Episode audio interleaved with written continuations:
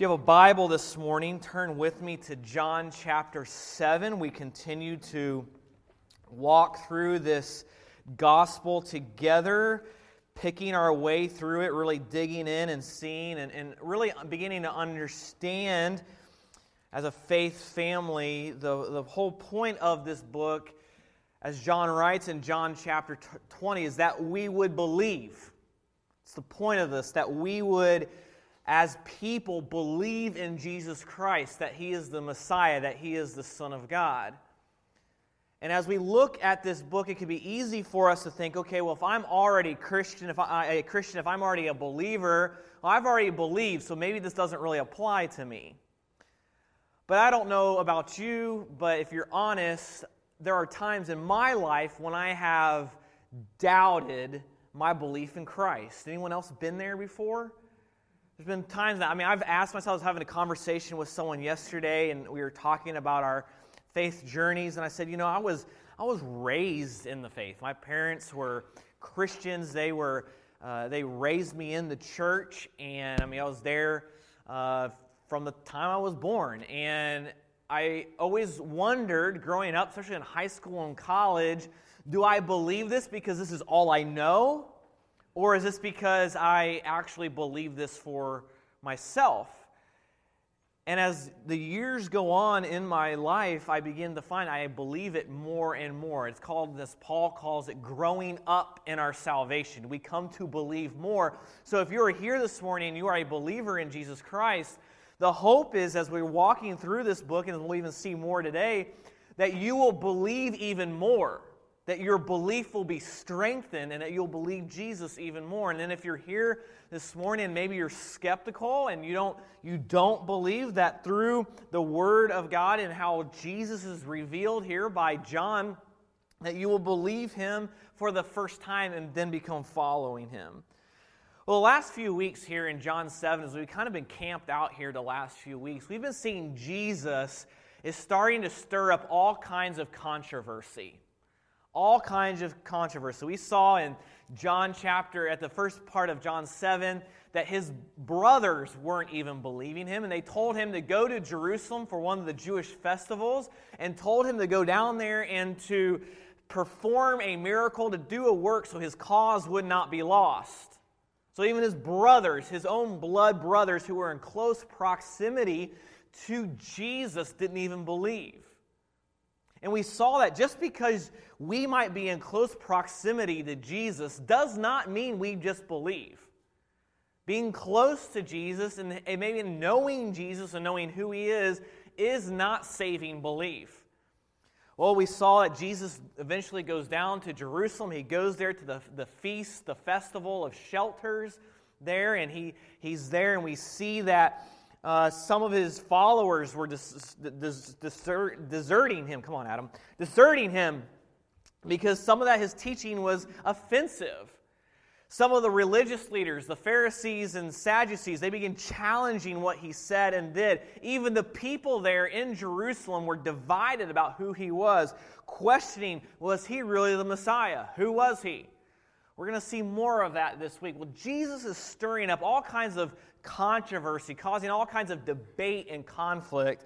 We're going to see more of that today. So look in John chapter 7. We're going to start reading in verse 37, as Brandon's already read for us, but we're going to read it again. Look at John 37. It says this On the last and most important day of the festival, Jesus stood up and cried out, If anyone is thirsty, let him come to me and drink.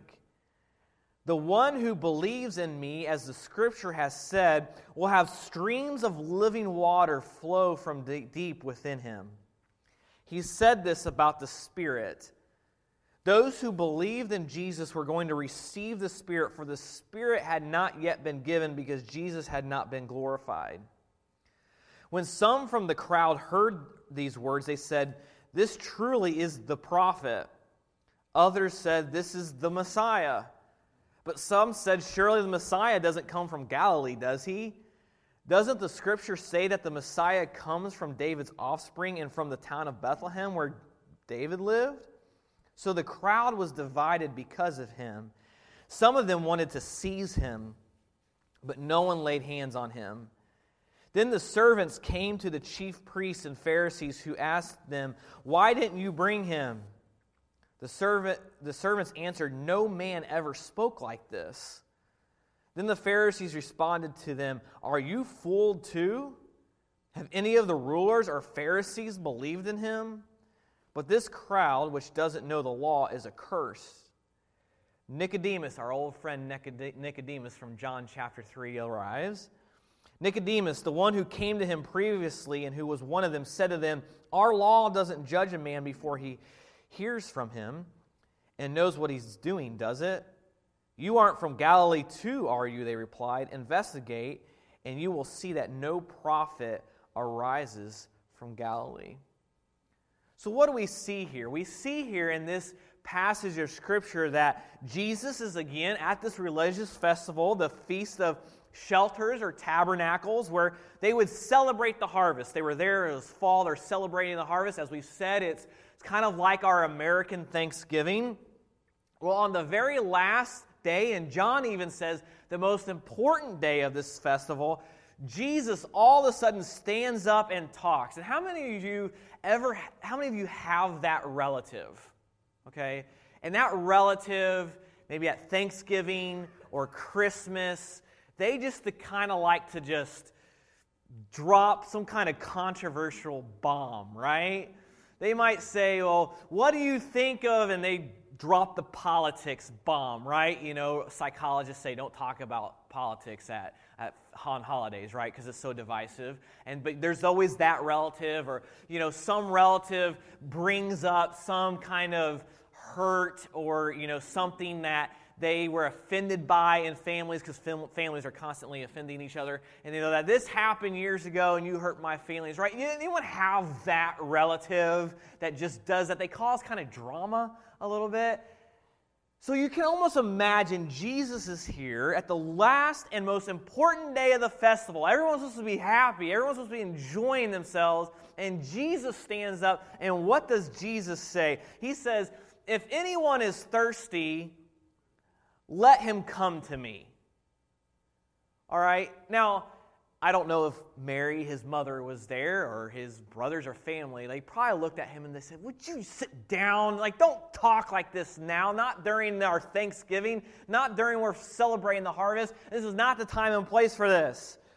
Well, Jesus, he stands up. He says, If anyone is thirsty, let him come to me. Well, previously in this book of John, Jesus has already said, I am the living water. Drink from me and you'll never be thirsty again. Who did he tell that to? The Samaritan woman at the well.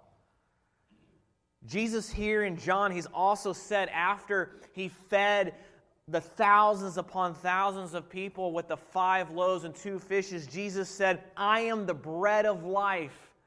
Anyone who eats of me will never be hungry again. So again, Jesus comes back around to this idea here at this festival, and he says, If anyone is thirsty, let him come to me. Now, Jesus is pointing in these claims that he's making, he's pointing to a reality for every human being. There's a reality that every one of us share together is that we're thirsty, we're hungry, we have a godless void that each one of us is trying to fill. All right, let me say that again so we don't miss it. Each one of us have a godless void in our lives that we are trying to fill. And Jesus here in John 7 and verse 37, he describes this void as thirst. That is why Jesus would mention thirst. Every person is thirsty. Thirsty for what? So if every one of us have this godless void, and Jesus is describing this void as being thirsty, what are we thirsty for? Right? And if I'm there, I would ask Jesus, okay, if I'm thirsty, what am I thirsty for, right? So, what is it that each one of us, we're all in the same boat together, what are we thirsty for? Okay? What are we thirsty for? Now, like I said, one of my New Year's resolutions is to not drink uh, soda, pop, Coke, wherever part of the country you're from, you want to call it. And I'm thirsty for that, right? I like Dr. Pepper. Okay, I can't drink Dr. Pepper every day. Why? Because it'd make me sick. All right, I have a friend of mine who just suffered through some kidney stones because he drank Dr. Pepper all the time. And so I'm like, okay, I don't want kidney stones, so I'm not going to drink that anymore. That we're thirsty, right? We're thirsty. Every one of us can identify with that. But what are we thirsty for? What is this godless void that Jesus describes thirst as? What is it? We're thirsty for satisfaction. We're thirsty for fulfillment. We're thirsty for love. We're thirsty for worship. You say, Adam, wait a minute. You really say that we're thirsty? This godless void is worship? Yeah. Think about it for just a second. Every one of us, every human being is created to worship. It's in our DNA. We are created to worship. Well, think about this for a second. What does it mean to worship? Now, I'm not talking about what we've been doing for the last half hour. That's not what I'm talking about. What does it mean to worship?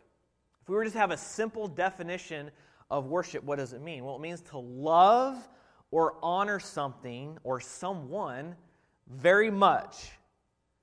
And then we place it or them on a pedestal that dictates our priorities. Now, that's not out of the dictionary. This is my own definition, okay? If you want to debate my definition, I'm happy to do it. But as I was thinking about this this week, about meaning to worship, it means to love or honor something or someone so much that we place it or them on a pedestal, and then that dictates our priorities. That's worship. That's worship. So, worship is the object of in which we find satisfaction, fulfillment, love, that is worship.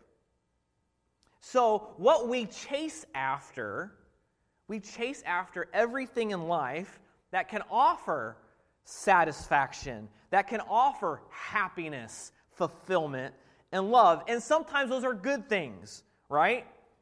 We can look to family for fulfillment. We think if I can just have the love of family, then I can be fulfilled. Now, don't hear me wrong, family is very important. And it's a wonderful thing, but it also can disappoint. It can hurt. So you will not find absolute fulfillment. You will not find ultimate satisfaction in family. It will leave you thirsty. We can chase after relationships. We can look to relationships we can, we can think in our hearts and minds if I can just have that relationship with someone, then I will be made complete. They will complete me. But when we understand human relationships, we're all incomplete people. So why would we look to other people for to be complete? And we will be left with emptiness. We can grasp at jobs and careers and homes and material possessions and we and those can be good things those can be necessary things but if we look for them to them for ultimate satisfaction we're going to be left wanting more many of us are control freaks right we think if i can just have control if I can control the people, the circumstances, the situations around me, then I will feel safe. I will be in control. But the reality is, just when we think we have everything under control, we will begin to realize that it's impossible to control everything around us. So all we're left with is feeling vulnerable. We can immerse ourselves in religion. We can think if I can just get involved in church and religion, I'll get a nice warm, fuzzy feeling. I'll get the satisfaction of doing something good. But then religion will just leave us feeling empty and unsatisfied. We can trust in our own intellect. We can chase after knowledge and believe if I can just figure it out, then I'll be fulfilled. But anyone knows the more you know, the more you learn, the more you learn that you don't know. And that causes doubt to set in our minds. So, faith family, we need to completely grasp that no matter what we seek after in life, to fill that godless void, that need for worship, if we, we can grasp at anything else this world can offer, but the reality is it's just going to leave us thirsty. It will not satisfy. You can chase after it. You can devote your life after it. You can honor it. You can love it. You can worship it. And it might give you some temporary satisfaction, but it will not give you ultimate satisfaction. And we'll be left feeling empty, a void in our life, thirsty. Have you ever been really thirsty? I mean, like really, really thirsty. I played basketball in high school and college, and I remember those coaches that just loved to torment us, and they would cause us to run, and all you wanted to do was just drink water, right? Or Gatorade, but water especially. Have you ever been really, really thirsty?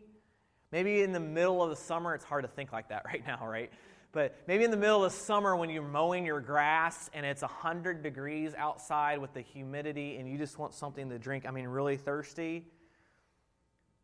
Well, the reality for every one of us, we are spiritually thirsty. We are parched. And we look to a hundred different things to quench that thirst, and it doesn't work. And then here Jesus stands up at this festival.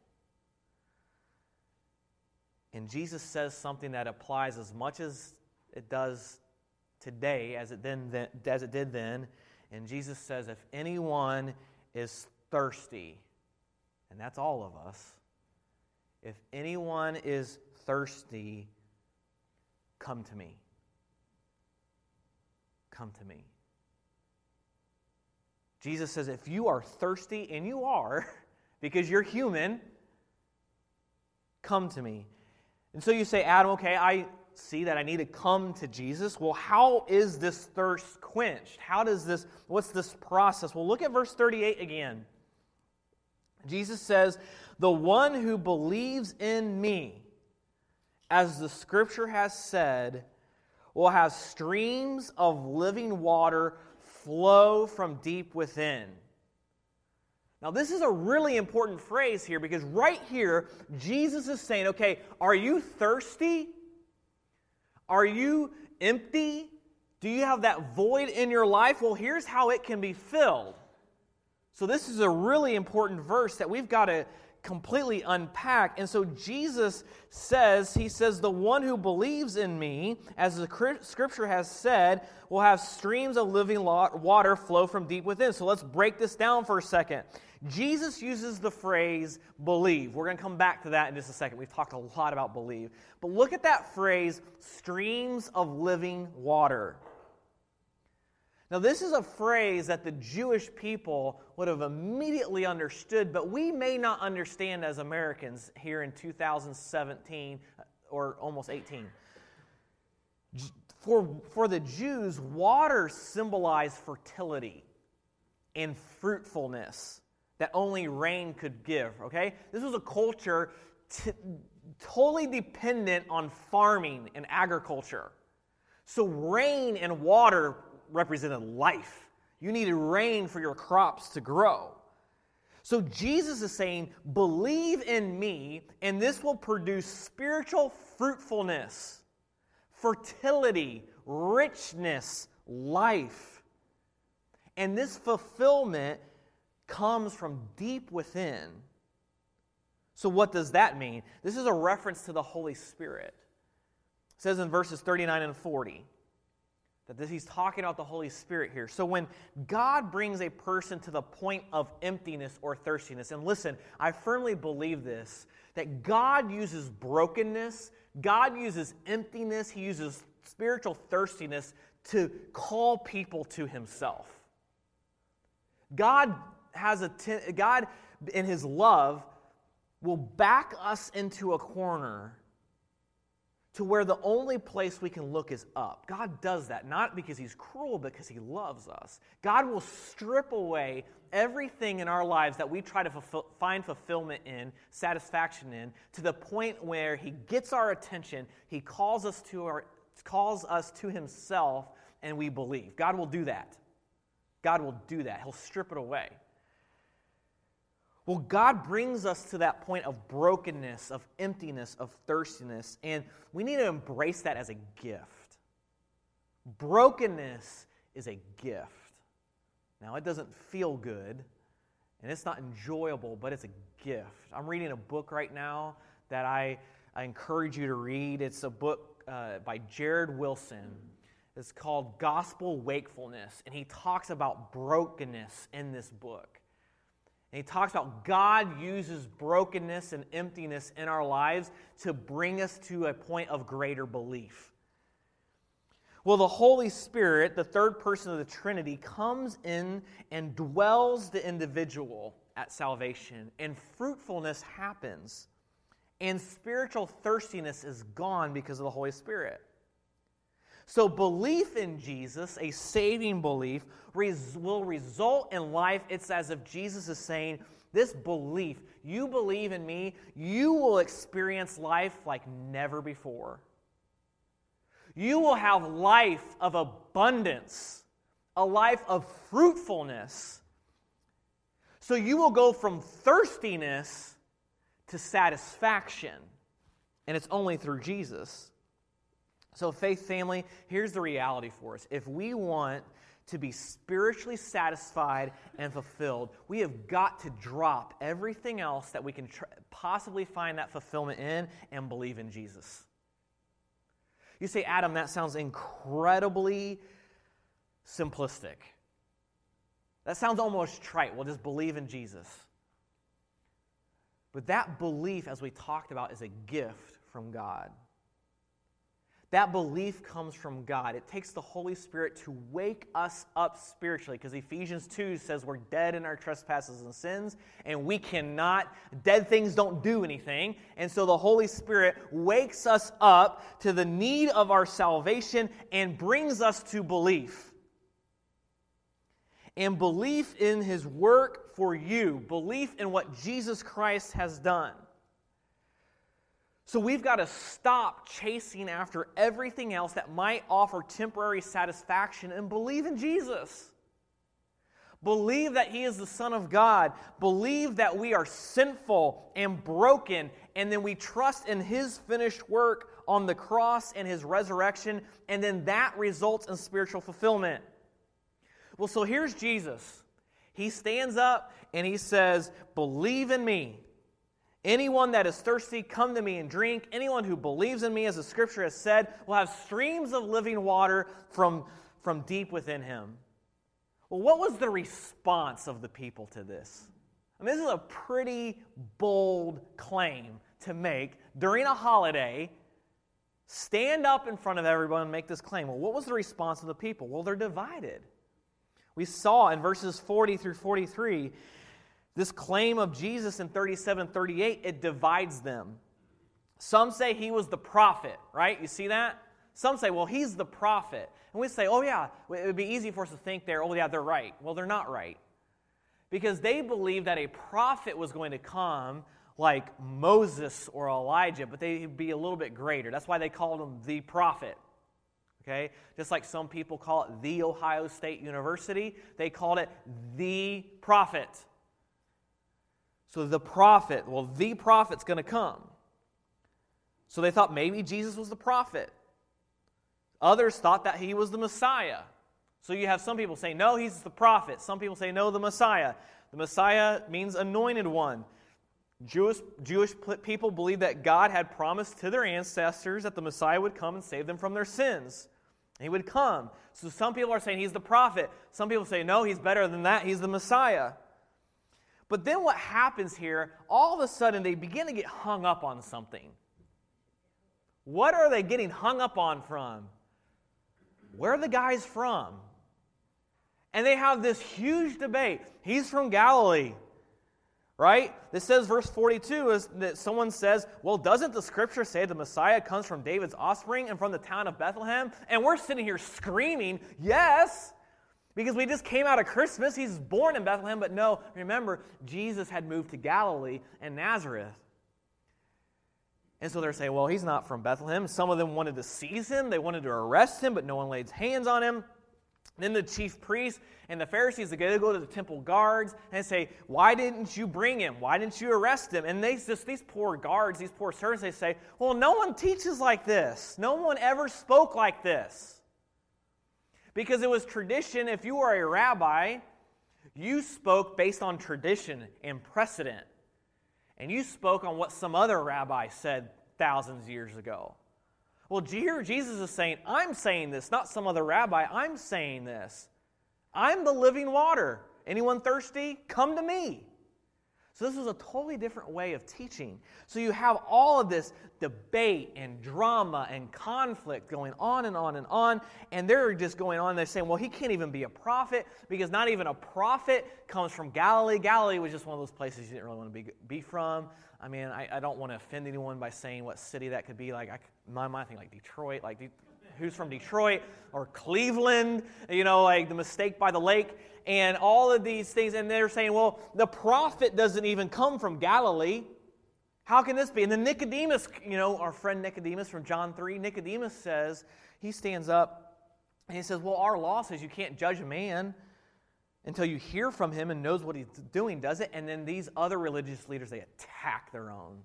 They're eating their own. And they say, Well, are you from Galilee too? Which we saying, like, are you from Detroit too? You from Cleveland too? Oh, there's no one from Cleveland or Detroit here. And they say, they say, you know, you're from the bad part of town too. So there's this huge division. There's conflict. There's friction here. Where is this guy from? And they miss it. They miss it. Jesus is saying here in verse 37 if you're thirsty, come to me.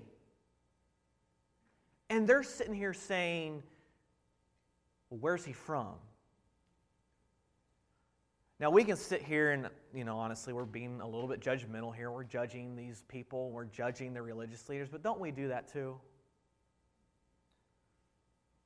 We live in a culture that questions the claims of Jesus.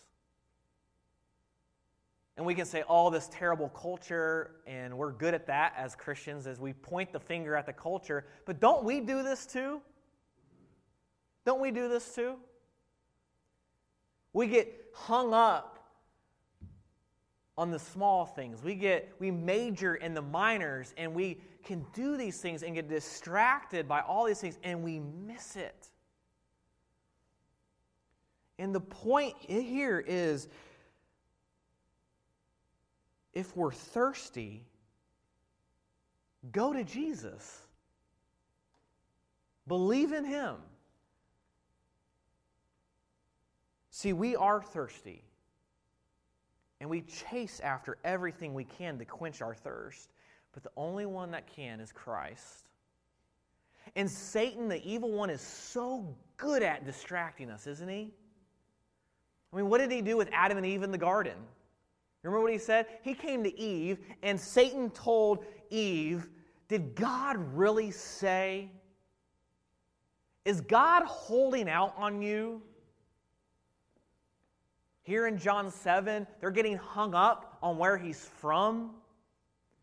When the reality is, this is the simple, clear gospel believe and come to Jesus, and you'll be satisfied. These religious leaders, they were looking to religion and their knowledge of the law of Moses to fulfill them. And Jesus is saying, No, you're thirsty. Come to me. Drop the law and come to me. So the reality is for every one of us, if we want to be spiritually fulfilled, is believe Jesus. Understand that we are sinful, we are rebellious before God, and that Jesus came as God in the flesh.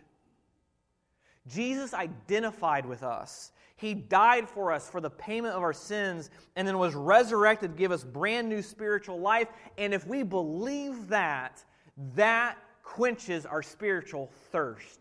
And folks, that's good news. That is the gospel. See, God does not want us to be miserable people. Do you realize that?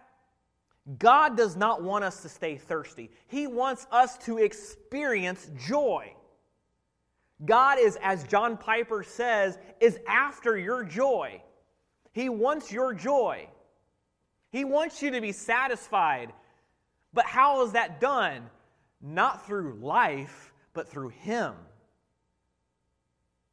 So let me challenge every one of us run to Jesus,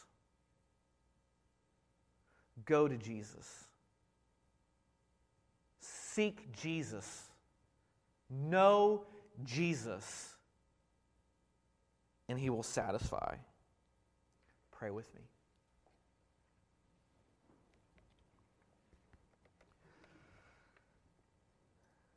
God in heaven, we, we thank you for your grace. We thank you that you bring us to the point in our lives of, of the realization that we are thirsty, that we have a void in our lives that can only be filled by you. So, God, I ask that you would begin the work in each of our lives that are here this morning, that you would begin the work of stripping away everything in our lives. Make us more and more thirsty to the point to where we go to Jesus. So we can experience life to its fullest, that we can have streams of living water from deep within.